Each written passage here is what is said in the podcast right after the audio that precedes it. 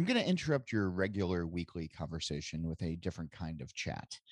On the show, you've heard me talk about the relaunch of All About Beer, the long term publication that we brought back online. And through that platform, we've launched a new podcast channel. It's called the All About Beer channel, and it has a variety of shows. As a bonus episode last week, you heard the first episode of the All About Beer podcast hosted by Em Sauter and Don Tse. And this week, I'm glad to present the Brewer to Brewer podcast. It's a show where brewers take over the show and interview one another. The conversations will lift the brewhouse veil, revealing what really happens inside of a brewery and how the brewers develop their recipes while offering key insights into the issues that matter to them most. So, in episode number one, which is already run on the All About Beer channel, so you should go and subscribe, you're going to hear it's Tomme Arthur of The Lost Abbey interviewing Marcus Baskerville of Weathered Souls. The All About Beer podcast channel is also going to host Beer Travelers. It's a show hosted by our publisher, Andy Crouch, where he discusses beer cities around the world with local experts who offer advice on where they like to eat, drink, and unwind.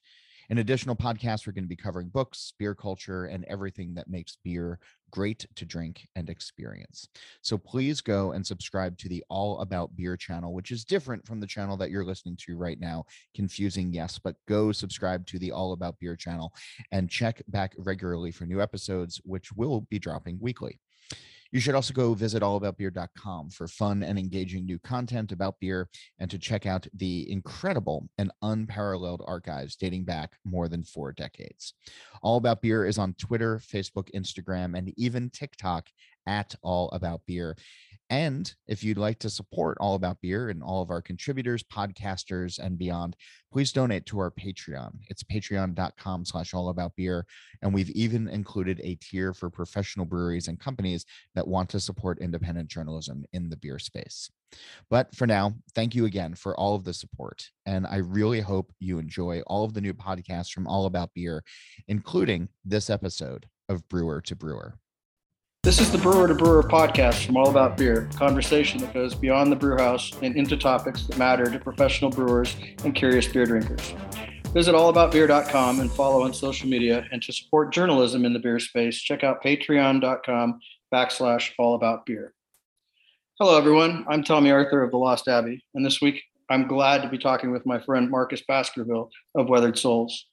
We'll get into that in just a moment. But first, this message. First Tea is a proud sponsor of the Brewer to Brewer podcast. They've been working with brewers on a wide range of ingredients and delicious beers. First Tea combines the flexibility of order sizes with the experience you need to create innovative and successful tea beers. They get you the most direct from farm tea selection, so you are working with flavorful and consistent products.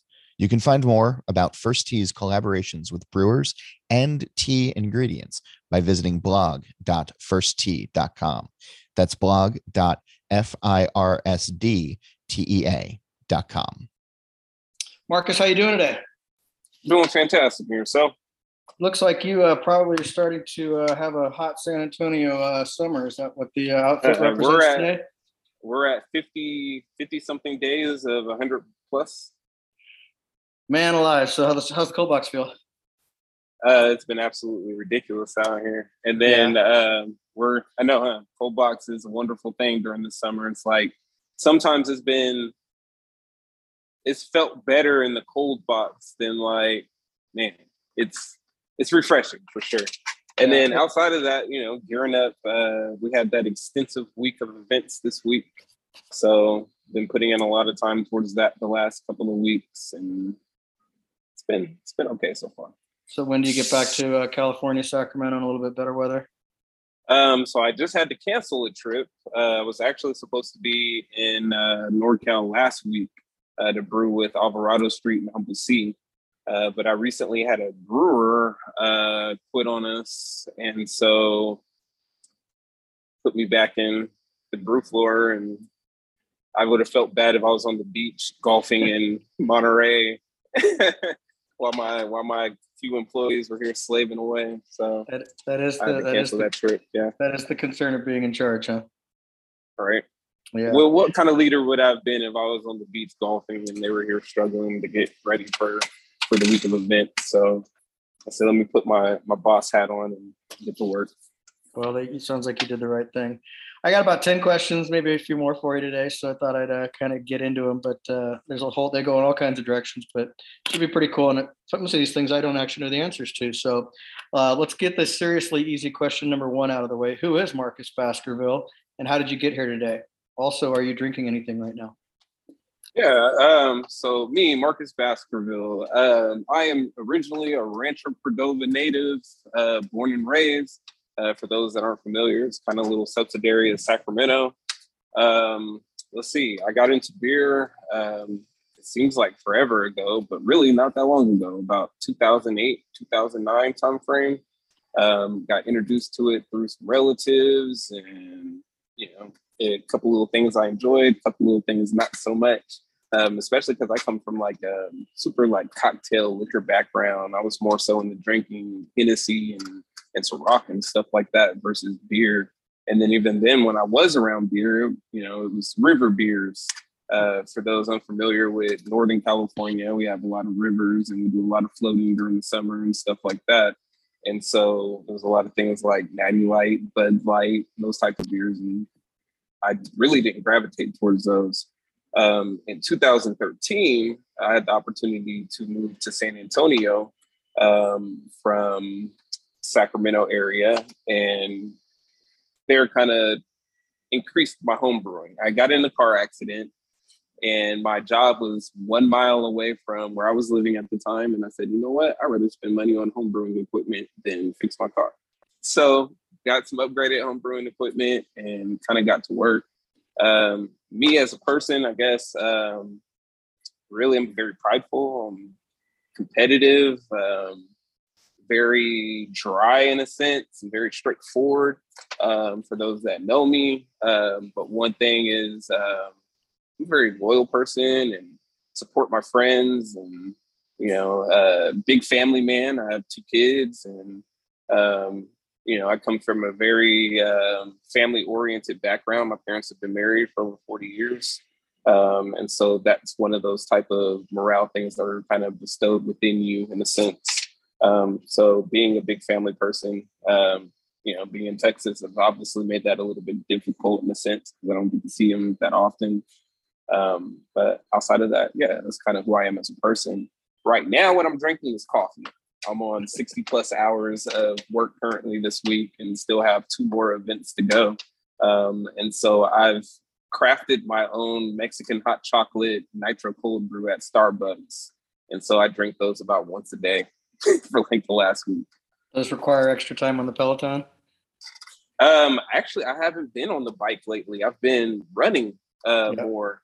Um, I ended up getting a really bad sinus infection like two months ago, and it completely derailed my fitness for a couple of weeks. And so when I finally got back on it, uh, we hosted a 5K event for the brewery, and so I participated, did okay, and it motivated me to want to start running more. Um, and so, yeah, I put in probably typically I get 20, 25 miles a week now running versus the bike, uh, trying to supplement the bike every once in a while, but I really need to get back on it. I've been slacking quite a bit. Did I see you, you ran see. some? Yeah, you ran some kind of long distance or almost an hour the other day. Something continuous. Yeah, uh, yeah, yeah, like continuously ran for a little over thirty minutes. Uh, being that I haven't been a real runner since high school, since sports and stuff like that. Uh, mind you, I'm an avid weed smoker. I didn't really feel like I would be able to do it, but it worked out. So um, it kind of motivated me to want to start running more. Um, we'll we'll run a couple more 5Ks and then kind of brush that to a 10K. Uh, I forgot who it was. Somebody recently asked me to do a half marathon with them. I'm like, ah, I'm nowhere near that yet, but we'll see what happens. I, I, have one in my one in my back pocket, and that's probably the last one I'm ever doing. It was a lot of it was a lot of training, and uh, boy, it's 13.2. Uh, 13.1 is a long ways to go. So, but yeah. you do a lot of outside biking, right? Yeah, I cycle quite a bit. I'm trying to get back into yeah. it. It's funny. You're talking about the weather yesterday. It was about 85 degrees here, and the humidity was up, so it was pretty brutal. It was a pretty brutal lunch ride yesterday. I still regret not moving to San Diego. I was supposed to move to San Diego when I was 19 years old, and the traffic is just so bad that it derailed me from wanting to move there. And then one of my friends that I was going to move with moved like a couple months later, and I have regretted it ever since. San Diego is my all-time favorite favorite place. Well, it's a great place to raise the kids. So you just figure out how to get your butt here. Let's right. talk about the Weathered Soul side of things. Uh, talk about like how Weathered Souls came to be, and I'm really curious as to the naming choice and how you guys kind of settled in on that. Yeah, uh, Weathered Souls. So originally, when I first started getting engulfed into like the San Antonio culture of beer, um, I started bringing beers to a lot of different bars, restaurants, breweries, different little things like that. Um, one of the things that set me off apart from the very jump was here, you know, it's it was always more of those traditional German style uh, maltier forward beers and different things like that. Um, but obviously, coming from that California background, we're used to the West Coast IPAs. Hazies were starting to uh, become a little more popular in that area. The big boy stouts, sours, and stuff like that. And so those were the things that I wanted to homebrew. Um, and took to homebrewing very well. Uh, won a couple of awards early on and started bringing, you know, beers around for people to try. And so this local brewery called Busted Sandal, they had let me do a tap takeover. And I went ahead and um, I think it was three beers and all three of them sold out that night. So then they ended up offering me a job like a week or two later as an assistant brewer. So I worked there for about a year, learning the do's and don'ts of brewing. More so the don'ts. Um, but being one of the, you know, being the type of person that I am, I, I grew unhappy very early on. I mean, and it's typical of what the beer scene is, right? When you come in as an assistant brewer, you're doing a lot of cleaning, you're doing a lot of maintenance, you're you're an assistant. But that wasn't enough for me.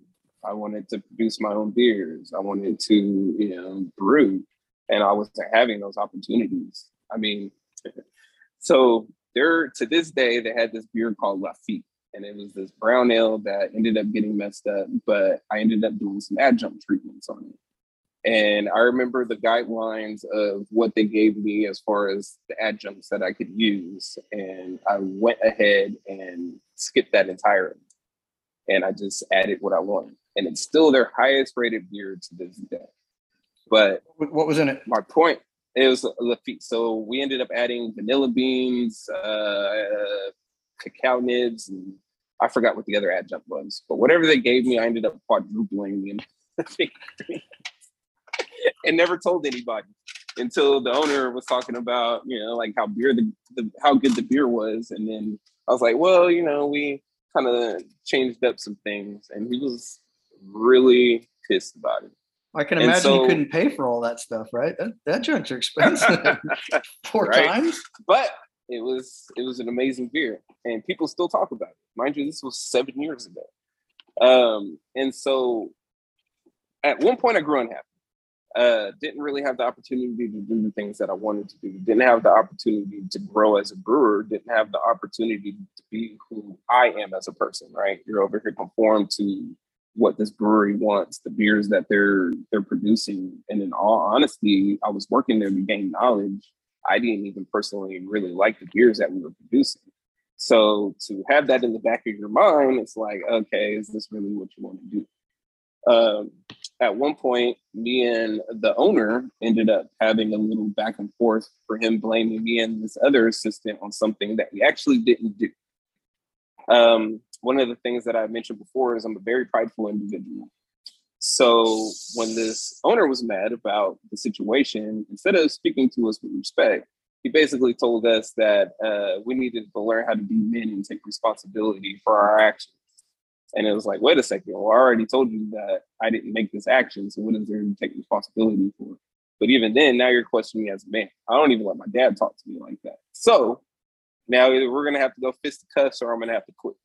So, I don't remember you being arrested for hitting anyone. So exactly. So I ended up quitting. And within that time frame, uh, me and Mike had became friends, which is my business partner uh, Mike was invested in the previous brewery that I was working for. we used to go out, drink, hang out, that type of thing. And um, we were out about a week after I quit Busted Sandal, and I go, "When are we going to open a brewery?" And his response, he looks at me and he goes, "I've been waiting for you to ask me that." Hmm. And we started working on the business plan eight days later. So what, Um, what time frame is that? Like, where does that put you? This is 2000, early 2015. What kind of breweries were in town at that point? Uh, the most popular brewery at that point probably would have been Freetail. So a lot of um, traditional beers in a sense, a lot of German inspired beers in a sense. And so when we opened, well, even then before we opened, we started doing sensory programs and hosting events and letting people try some of the different things that we were producing. And it went really well with the local community. I mean, we were the first brewery in San Antonio to produce hazy IPAs. We were the first brewery in San Antonio to do a real West Coast IPA. I mean, we're the first brewery in San Antonio to do adjunct barrel aged stouts. First brewery to do, you know, the heavily fruited sours. All those things that those consumers tend to enjoy. But then we also have a traditional sense to us because for me as a brewer, yes, we make a lot of the things that these people enjoy, but I still enjoy traditional things. I mean, I think I think right now we currently have about six lagers on tap. Um, but meeting Mike, uh, we get, got into a plan. We brought on another individual, the one that also got blamed for the issue at the other brewery. Um, he ended up quitting and joining in. I was still working full time at Citibank at the time as a fraud manager with 28 employees and basically would work my nine to five and then come in in the evening, do construction, get things situated for the brewery. And then Mike and, and Seth would work during the day. Um, so it was about an eight, nine month process for us to open the brewery. Um, the name was the hardest thing for us. We played with so many different ideas as far as what we wanted to do for our name. And we even hired, um, you know, companies to help us with it and different things like that. And we couldn't land on anything that was meaningful to us. Um, so Mike one night had emailed me and he was talking about uh, how he liked dealing with um, ships, how they refer to bodies on ships as souls. So not individual people, different things like that. It brings kind of more of a meaningful nature to the the the people that are on on the boat ship instead of referring them as bodies or whatever, but souls. Um, and then the weathered aspect actually came from dealing with his uh, father and grandfather. They used to do uh, milk trucks back in the day and just having that growth of moving through life and kind of becoming more of that weathered figure. Um, for me, it resonated because I've been in so many different um, kind of fields of, of business over the course of, mind you, I'm only 37, but you know, I've been an underwriter, I've done banking, I've been a fraud manager, I used to write fraud policies. At one point, I worked for Verizon, you know, all of these different things, but none of these things that I ever think would lead me into the direction of beer. Beer didn't wasn't anything that was ever in my mindset as far as what my life was going to end up being. Um, even when I first started drinking beer, it wasn't anything that was kind of in that mindset. Um, one of the more main focuses when I first got into beer was noticing the lack of diversity, and that was something that we really pushed for when I first started drinking beer. Was starting Brothers in Beer with my cousin and my brother, and that you know has even transcended on to this point to where there's this huge Facebook group that has a few thousand um, black members and, and different things like that but that was all based off of the nature of what we noticed that the beer scene was back in 2009, 2010.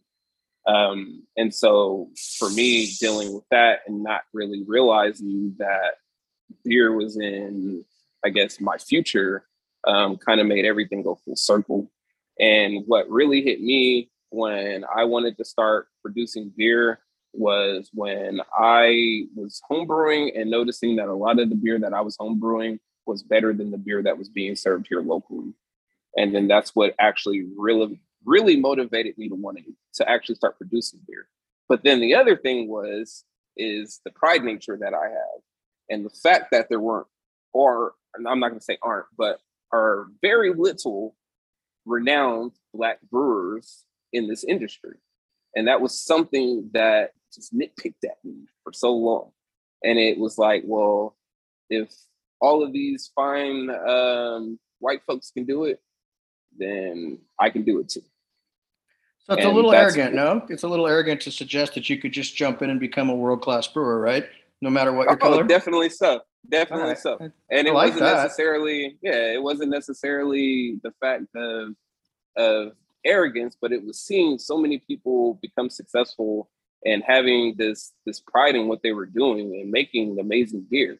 And it's like, okay, I understand that beer historically hasn't really been geared towards minorities, but if all these people are around and being able to produce this and do these things, why can't I do it too?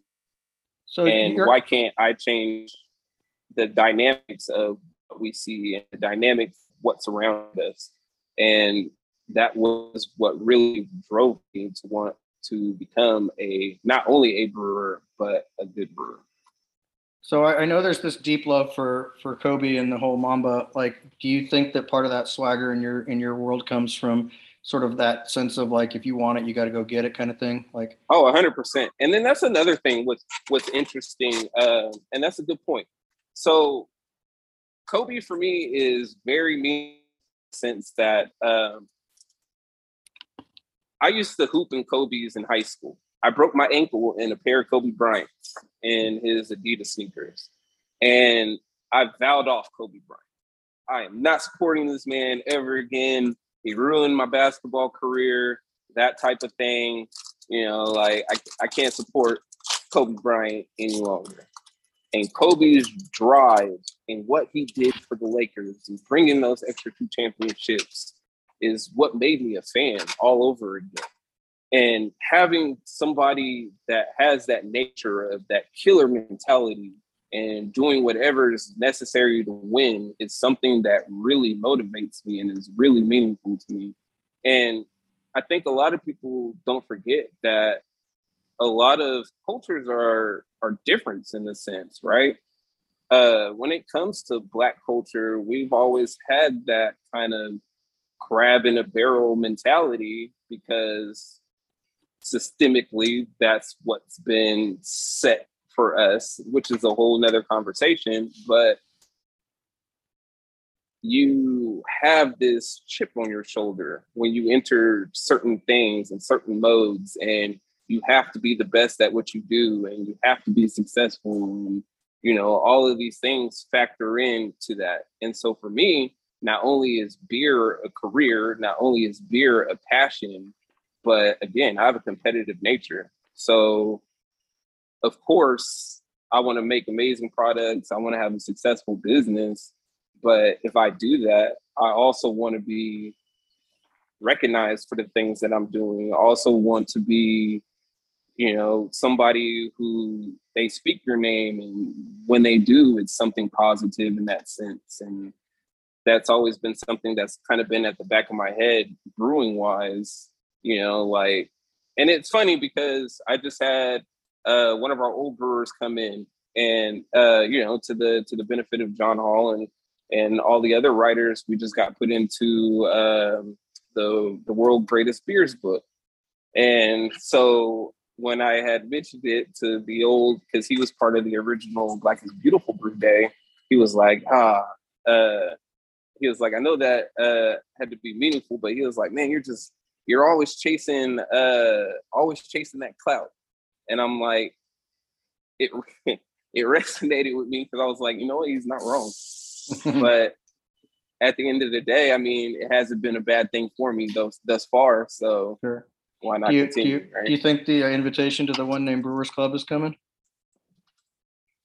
I doubt it, but we'll hmm. see. There's certainly room. There is no Marcus currently in the one in the one name uh, Brewers Club, so maybe maybe maybe that invitation's in the mail. Right. All right. So I have a question for you. It kind of goes back to being um, African American in, in, this kind of universe, and I, I you. I, I find it very interesting because you had made a post earlier in the year about coming home and being close to your house and I believe a police officer pulled you over for not making a turn turn signal or something close to home. And while we're in the beer space, this is a totally unique thing to a black male, and I think it's really worth telling the story because to me it was fascinating to read it. So, can you just share with yeah, us I mean, what that was? What that was? Yeah, it's, it's crazy because we've been having a lot of so we live on the west side of town. West side of town, San Antonio is kind of the like hood scene now we don't live in a hood neighborhood. It's like one of those situations where you live outside of the hood, but you're still pretty close. But the hood has started to filter in into these neighborhoods. And so, um, yeah, like I'm literally the stop sign is two houses away from me. So stop sign, my house, or neighbor's house, neighbor's house, my house.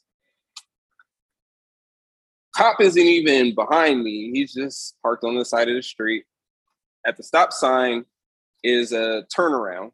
So it's not even like you could just go straight. So really the only direction, unless I live in a house to the right, is to go left, which is a, a through street. So mind you, I'm two houses away. Go ahead, make that turn. Fully stop at the stop sign. That wasn't the issue. Fully stop at the stop sign. Make my turn. Cop ends up pulling me over literally in front of my house. So first thing I do, obviously, is turn on the camera on my phone and I open my garage and put my hands on the steering wheel. So officer, you know, comes up, hey, uh, you didn't use your turn signal, officer. I'm two houses away from the stop sign. And even then, I have to turn left.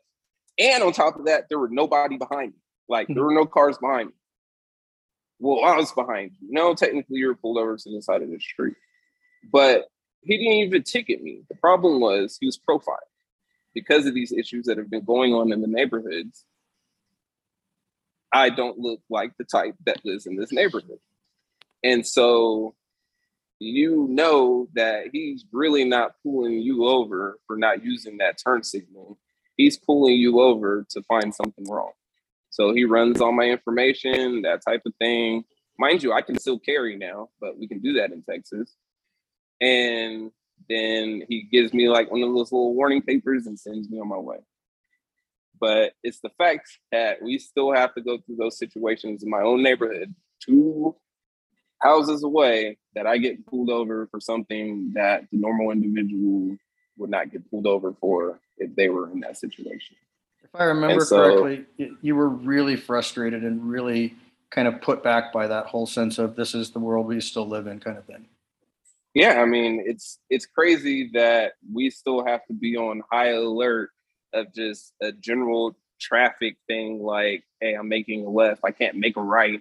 There's nobody behind me but let me use my traffic sign for or traffic signal for a ghost just so I don't have the opportunity to get pulled over.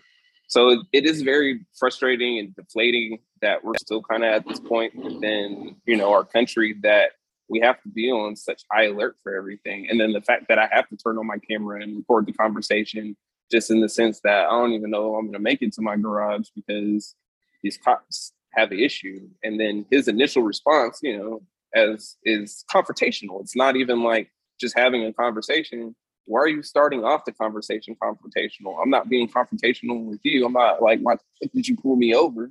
So if I'm not presenting that same energy, why present that energy to me unless you're trying to cause the issue? I mean, on some levels, you know, some people don't make it to the garage, right? That's that's been a that's been a reality, and that's kind of what I and that too. take away from from your kind of expression was, you know, I'm lucky to have made it to my garage, right? Pretty much. Crazy. All right. So I have a few great questions to come back to, but I think we should take a little break right here. Um, so if we could hold on for just a couple minutes, if you're with us, there's some cool things coming out of the break. Um, just a quick, quick moment to uh, check up and uh, let our sponsors uh, get their message in, and we'll be right back. First Tea is a proud sponsor of the Brewer to Brewer podcast. They've been working with brewers on a wide range of ingredients and delicious beers. First Tea combines the flexibility of order sizes with the experience you need to create innovative and successful tea beers. They get you the most direct from farm tea selection, so you are working with flavorful and consistent products. You can find more about First Tea's collaborations with brewers and tea ingredients by visiting blog.firsttea.com. That's blog.firsttea.com. Marcus, I think Black is Beautiful was an absolute runaway success, and I think everybody knows that. It's kind of one of those things that that will absolutely define a lot of your career and your legacy. And given the conversation that we just had about being a black man in a, in a neighborhood and being pulled over, it has to kind of set the tone for why you created that project. So give us a really strong sense of the emotion and just how it came to be. But I really want you to tell us I want to hear a story about it that maybe hasn't been talked about or something um, that you really kind of took away from that. Maybe it's a, a specific brewery or someone who did something or the, the just the, the general, like give us a, a really strong sense of why that thing matters so much to you. Yeah. Um, well, I've talked about this on Facebook before. Um, I've had some negative experiences as a youth dealing with the police and stuff like that. Mind you, I come from a very uh, heavily law enforcement household. Dad's in law enforcement, brothers in law enforcement, uh, multiple relatives in law enforcement, and things like that. But have had some negative, very negative experiences when it comes to law enforcement.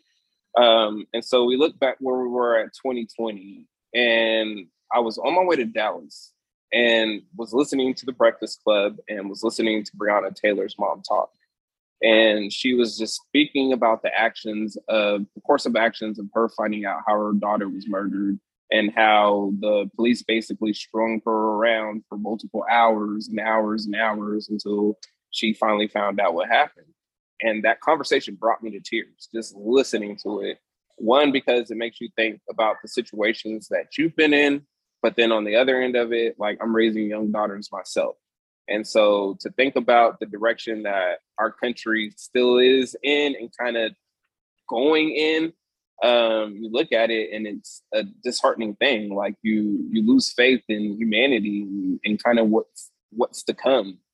And so it's funny because people always talk about, or a few people have talked about, you know, the unorganization of Black is Beautiful. But what people don't realize about Black is Beautiful is that that was completely a hundred percent organic thing that was driven based off of emotion. It was literally listening to a conversation, then having a conversation with uh, Jeffrey Stuffings from Jester King, and then being like, man, I need to do something. I need to do something to give back. We're in peak 2020, and I just looked at myself like you're a disappointment because you have all of these protests going on. We're basically in like civil rights 2.0, and your ass is sitting at home basically doing nothing. Yes, you you chat a lot on Facebook about the the discrepancies and and things like that, but I've always been more of a action drives more than talk type of person. So unless you're actually providing action, you're not doing anything. And then I looked at what my daughters would say about me, right? Now, say the the course of actions in 2020 had extended longer, and they would have looked back at the course of history like, what was Daddy doing at this time? Oh, he was just at the house with us, and I couldn't let that happen. So, me being the introverted individual that I am, and we being peak COVID, I wasn't going to those protests. But how can I give back within the opportunities that I have? How can I give back based off of what I have at the forefront at that time? And it was beer. And so that's how Black is Beautiful came along. And originally it was going to be a standalone release. I was going to do it in the brewery, um, release, you know, some proceeds to a local charity, but it was about that that giving solidarity to the cause of what was going on at that time.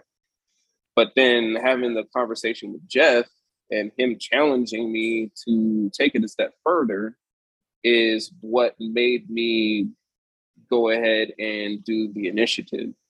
And you can tell the tone of what our industry is, is when even how Jeff worded it to me, he was like, I would understand if you don't want to, but you should turn this into a collaboration. And that just that sentence right there tells you where kind of the, the general consensus of where our industry was at that time. You know, like, do you really want to go through the troubles of of doing this? But I think it's something that could be great. And so I thought about it over the course of that 24 hours. Like, how could I? And what was hard for me was the fact that we're at 9,000 breweries, right?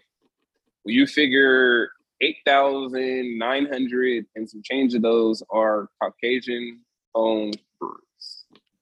And here I am asking these 9,000 breweries to go ahead and produce a beer called Black is Beautiful and then engage into conversation, engage into um, wanting to help your diverse communities and then give money and proceeds back. But not only that, but the long term.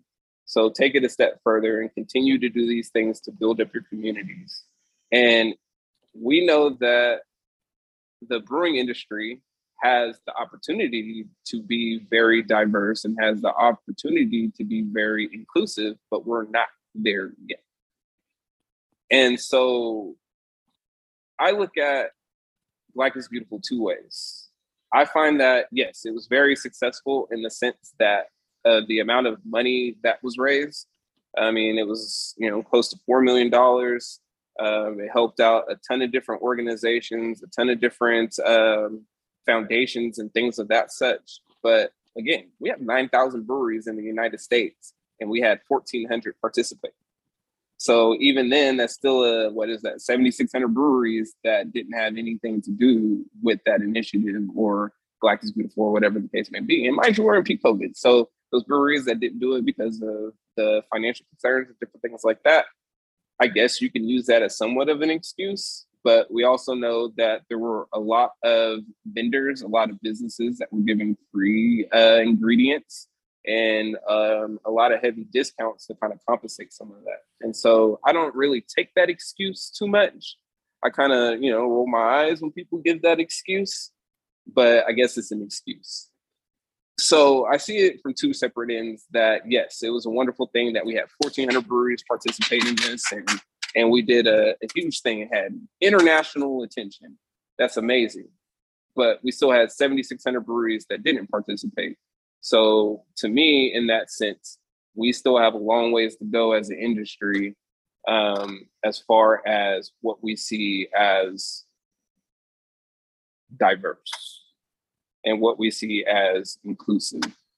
And I mean, you know, Tomme, because we're on the board, we deal with these conversations daily um, and then deal with them in the meetings and dealing with the DEI stuff. And that Dr. J thing always rings in the back of my head, you know, you wouldn't need a DEI committee. You wouldn't need to make sure you're talking about DEI if that was already included in your culture of who you are. Sure. And so the fact that we have to have these discussions, we have to have these trainings, you know, we have to have these different groups within different guilds and you know businesses having to bring in DEI uh, people to talk to their staff it's a great thing that we're doing it, but it's terrible that it's necessary.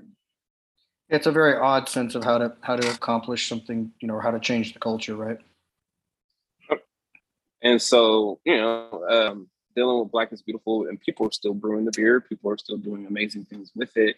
But then also, again, I'm a competitive person, and so dealing with that, you know, Black is Beautiful with stagnant. I mean, you're not having continual breweries of the 1400s and, you know, all of that kind of uh, continue. And I didn't want the motivation behind it to die. I didn't want the all of the things that it did accomplish to die just because you know over the course of time things have slowed down.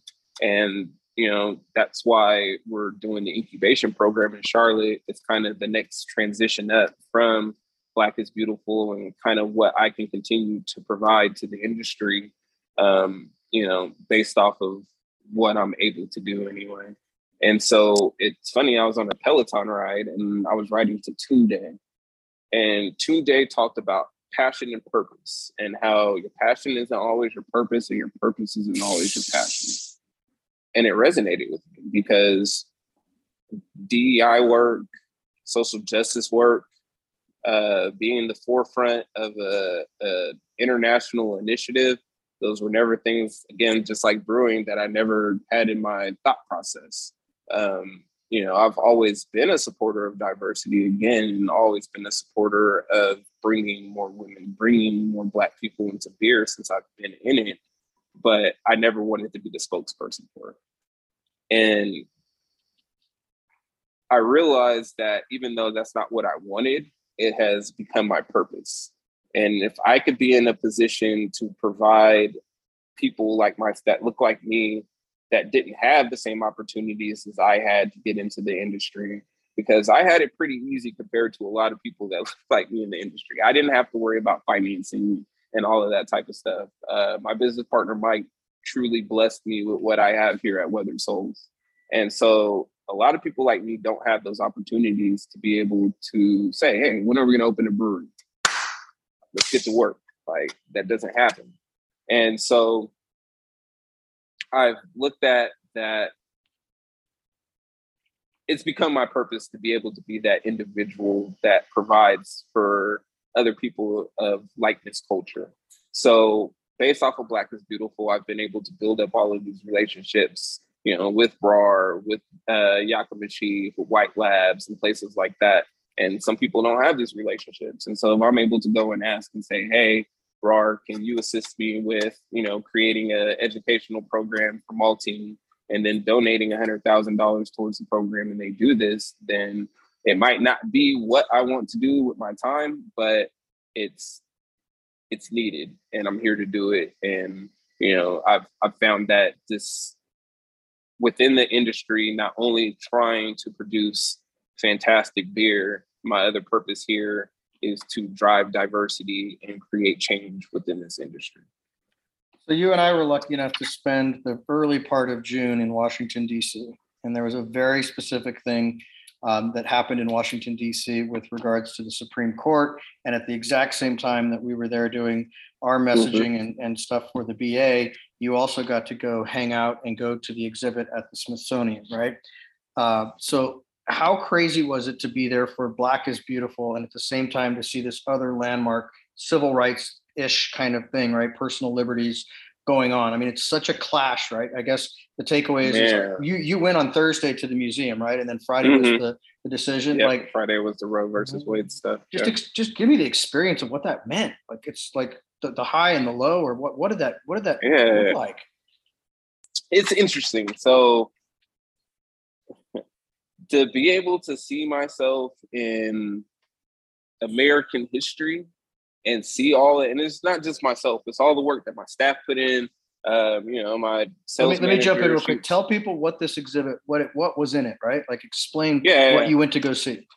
Yeah. So, uh, Black is Beautiful was submitted into the Martin Luther King Jr. Library, and on the fourth floor they have a display uh, with the quote of myself, uh, what Black is Beautiful is about, and can from one of the local DC breweries that produce the beer.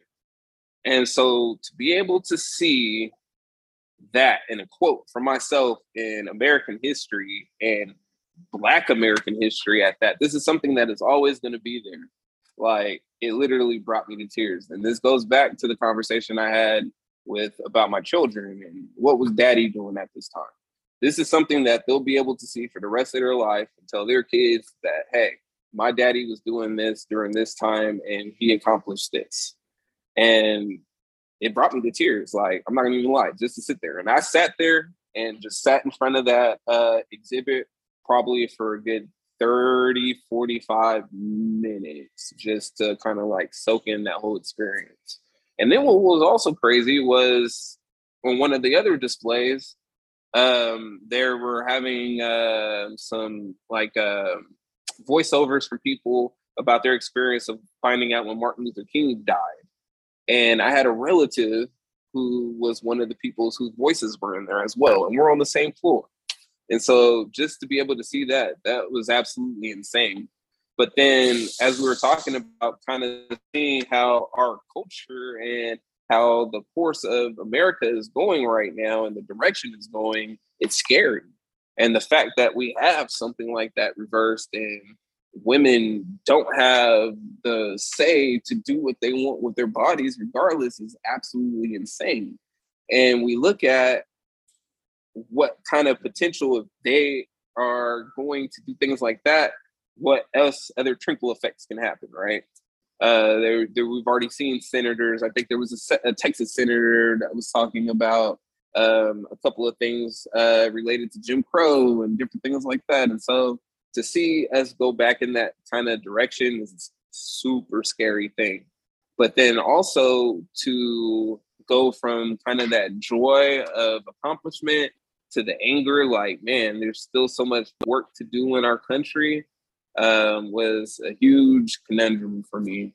Um, and then uh, especially the fact again I'm raising daughters, and, um, especially being in Texas, and you know looking at the negative experiences that they can have based off of decisions that people who don't even have these bodies are making is is insane to me and you know hopefully hopefully we can, don't continue to go downhill i i pray that we don't continue to go downhill but it's not looking good so you and i had a very great conversation about legacies and things and i, I told you that with all the, the great landscape beer things that I've managed to accomplish in my time. And it's been nothing I've done in beer ever connect the way that black is beautiful and, and resonate and your legacy and, and, being in the museum and being a black man. I can't even imagine what it's going to be like to take your daughters and be like, this is my display. As much as you were overwhelmed the first time, I think it might even be be stronger to, you know to connect them to that. Um, mm-hmm. I think that's incredible, and I think that's just something that that you even at this age get to take away for the rest of your life and you're not done that i think that's the biggest message for me is that you've only been doing this for 10 years and, and now you know you're you've already set yourself up for the for the long haul i, I have a really interesting question for you because I, I, I do I don't stock but I want to I want to talk about something more enlightening and maybe something a little more fun. So um, mm-hmm. you seem to have had a really bad run with the airlines. Let's talk about like what the f your travel's been like, right? every time I turn around, you're, you're getting you're getting bombed by the airlines in some bad way. So let's relate to the people over over bad flight schedules. Man, it's been crazy, and no, and it's funny because nobody like really believes me that I have all of these issues with these flights. It it was like a course of eight flights in a row, and these are round trip, like eight round trip flights in a row. Every single flight, I had an issue, whether it be cancellation, delay, um, you know, you get on the plane and then there's a mechanical issue, you know, whatever the case may be. It was absolutely insane. And I had uh, one of my local members uh, fly with me to uh, Miami for Wake Fest this year. And guess what happened? Our flight on the way home gets canceled. And then our flight the next morning is delayed. And he was like, and we almost had to like look for another flight and we're on the way back, and he was like, "Man, I'm never flying with you ever again." So we're coming back from Minneapolis, and me and a friend are going to Vegas, and flight delay. Man, I'm never flying with you ever again. so now I've had about three people tell me that they're never flying with me ever again, just based off of you know these these continual flight delays and, and things like that. And so now I've started flying per convenience. So there's only certain airlines I, I'll never use Frontier, I'll never use Spirit or anything like that. It's always American, United, Delta, or Southwest. But now I fly with whoever it seems like can get me there the fastest and whoever hubs like um, layovers are in the non-problematic airports. And so that's how I've started planning my travel versus, you know, loyalty to one airport or whatever the case may be that for it was man, it was so disheartening, like having continual issues after continual issues with flights that I literally almost started canceling all of my trips just because it was becoming such an inconvenience. Did any of the airlines do you right or do you like super right or like all kind of blanket blanket no, You always have to you always have to complain. Um I remember the first time dealing with Southwest and I got stuck in St. Louis. And I have you know, multiple, we're two exits away from the airport. So there's multiple employees of Southwest that frequent, and just the airport in general, that frequent our brewery. And so I reached out to somebody to ask them to see what was going on with this delay. She was telling me, your flight's probably going to get canceled. Uh, it's showing that uh, they don't have enough employees for the flight. So flight ends up getting canceled and everybody's pissed because they delayed this flight like three, three and a half hours before they decided just to go ahead and cancel them and now we're stuck here in St. Louis overnight. I'm not sleeping in the airport. But then I also know that if it's an employee concern or or you know issue with uh, you not having enough uh, flight attendants, that's that's your problem. Mechanical issues, that's one thing, but that's your problem. So the lady, um, as I'm trying to talk to her, is basically telling me that I'm asked out. You know, you you're going to be stuck here overnight. No, ma'am, I'm not going to be stuck here overnight because I know for a fact that this was an employee issue. Well, I'm showing it's a mechanical issue, blah, blah, blah. Lady, you're full of shit. So, mind you, again, uh, this is something that was funny because now I'm the angry black man. I'm in here getting loud. I'm in here getting upset. You have all these people behind me looking at me like I'm crazy. But am I in the wrong? No. So a manager comes 15, 20 minutes later. Obviously, you know, they make me wait. Manager comes and he just tells you, man, you know what? You're completely right. Gives me a nice hotel room, gives me $400 voucher. I'm sorry for the issues, gotta, gotta, gotta. But the satisfaction was was walking past all of those people laid up on the floor waiting for the flight the next day and see you guys should have been as angry as i was instead of looking at me with such disdain and now i get to sleep in a nice hotel room tonight while you guys sleep on this floor so i mean it's been those type of issues that i've had continuously i mean i had to recently with american i had to write them a, a corporate letter because I'm one of those people. Like if I don't get my way, I'm writing the corporate letter and you know that type of thing. And finally, they took care of me. But you know, it, it seems like these airlines are starting to care less and less and less about their customer base and, and making sure that everybody is situated. Yeah. I've been a United guy for almost the entire haul, and I'm getting really close to having some lifetime status with them, and that's like my saving grace. It's like, yep. I, oh yeah, you got to hold on to something like that. You got to hold on to that golden ticket, right? So that's the hope. Um, all right. So you said the word earlier, and it was in my notes. So come on, let's talk about being a functioning introvert, right? I, I'm definitely a highly functioning one. You get thrust out in front of people, you got to do these things, but at the end of the day, you got to go find a closet, climb into it, right? How do you recharge I had to do that three or four. I had to do that three or four times yesterday. Uh, you know, we've we've had the week of weathered events going on all week. So last night we had a casino cocktail night. So everybody wanted to hang out. A couple times you just got to go in the office and and sit in there, you know, to yourself, shut the door. Um, I I I've noticed that quite a bit of brewers are kind of that functioning introvert, right? where they can function with small groups and things like that. They have the friends, but when it comes to dealing with large groups, it becomes overwhelming. And it's, I think it has a part of it is because we work in a very close setting, right? I mean, you're on your brew floor. I, I find I get very intimate with my my brewery floor, right? When I'm here by myself brewing, my headphones are in. I'm listening to my favorite music. I'm dancing. I'm vibing. I'm enjoying myself, right? That's your that's your time to yourself to create. That's your time to yourself to be an artist. That's your time to yourself to to do the things that you love.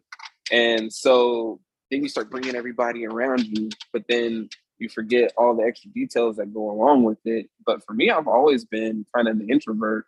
Like even in high school, I used to sit by myself at the lunch table if I get hang out with my friends and, and do my homework and eat to myself like I don't have a problem being alone. I'm one of those people that I enjoy the the overall. I have a joy of being alone. Just to have that silence to yourself is, is, an amazing feeling, especially with two young children and, and a business to run. Um, and so for me, it becomes very overwhelming when we have large events and very overwhelming when I have to put in a lot of hours.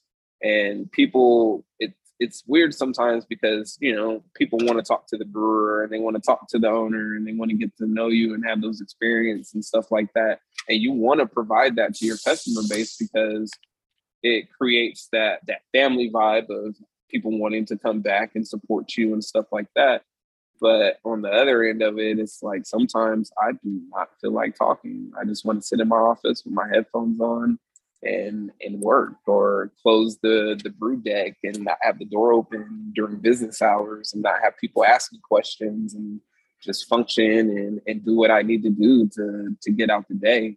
Um, it it comes to point to where I mean, even you know, my significant other like knows after these events, like he needs time to reset, leave him alone, uh, when I come back from trips, typically I need a day to like just digress and, and kind of like get better. Um, for me, what it is is typically uh, a Peloton ride or a treadmill run, and then um, some exotic weed.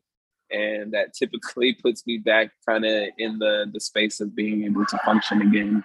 Uh, it's still pressure because you got to you got to be a dad too. I mean, that's that's and know, that too. You know? And so, yeah, uh, one of the things that I've I've had to start doing uh, is because of travel and different things like that. You know, I'm not always here for for my kids, especially as much as I travel. Um, so one of the things that I've started is this podcast called Dad Work, and it basically, you know, is a conglomerate of a whole bunch of fathers that have have taken their time to be better dads and just listening to that podcast and kind of implementing some of the things that they talk about um, have helped a lot. Like uh, dealing with my daughter, for instance, she started onboarding for kindergarten yesterday. And so you're she's gone through this like phase to where she's been doing some unnecessary like fussing and crying to get their way type of thing. My kids are very spoiled. Um, but you know, if you can provide for them, you can provide for them. So my kids are spoiled. But in that sense, they do a lot of unnecessary fussing, a lot of unnecessary. We're trying to get her out of that habit. And so dealing with her new kindergarten, she's going from like a school where they could dress, wear what they want to uniform. They got to wear black shoes and, and, different things like that. And so it's like, Miara, this is going to be one of those situations where you're going to have to have structure, right? You can't be in here fussing and stuff. You're going to be getting in trouble. But then I realized that that's not the way to go about it, right? You, you shouldn't bring negativity into it. And so this morning we had to have a conversation, and it was more along the lines of because the first day she didn't really interact with any other students or anything like that. Like, you know, that kids that are here today or branded are going through the same, you know, anxiety and, you know, wondering where their other friends are, and their new teacher and, and different things like this. But you just got to give her the the you're a beautiful black girl talk and you're smart and you know people are going to want to be your friend and she had an amazing day today. So it's for me it's been because i'm not around them as much as i feel like i need to be around them when i am around them i need to make it meaningful. So you travel too much you work too hard and you drink too much bourbon or beer or let's talk about bourbon real quick. Yeah, I've gotten out of the large consumption of beer.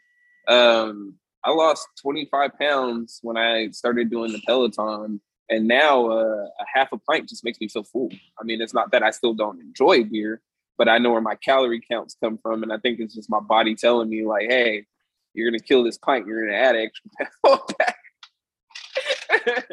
so over the course of the last couple of years, I've definitely have gravitated more towards the the bourbon uh, typical thing. Um, but for me, one of the things was I've never enjoyed the feeling of being drunk. I've never enjoyed the feeling of being tipsy. I do not like any changes to my body outside of being high off of weed. So for me, when it comes to drinking, it's more about the enjoyment of the actual flavor profile, the enjoyment of what I'm sipping, the camaraderie of who I'm around, and not necessarily drinking to get drunk. Um, so for me, I typically have a one and a half ounce pour in the evening, um, depending on my mood. If there was something that uh, was accomplished that day, then I'll go into my uh, I have an office workout room I have a fancy 45 year Remy barrel that has all my allocated, you know, rare fun stuff. And then in the kitchen, where that's to the public, I have my bourbon cart. And that's all the, you know, Elijah Craig's, Jack Daniels, Buffalo Trace, and all the stuff that I don't mind sharing. Um, but, and that would be the everyday drinking thing. But for me, now, I, I typically don't drink that much. It's more so of, hey, I'm gonna have this little one and a half ounce port in my evening. Um, if it was something that something amazing happened in the the day, like finding out I was in the the greatest you know beer book, I had to pull out the uh, Thomas H. Handy for that. But you know, it, it wasn't about getting drunk or anything. It was just about enjoying that moment more so than anything.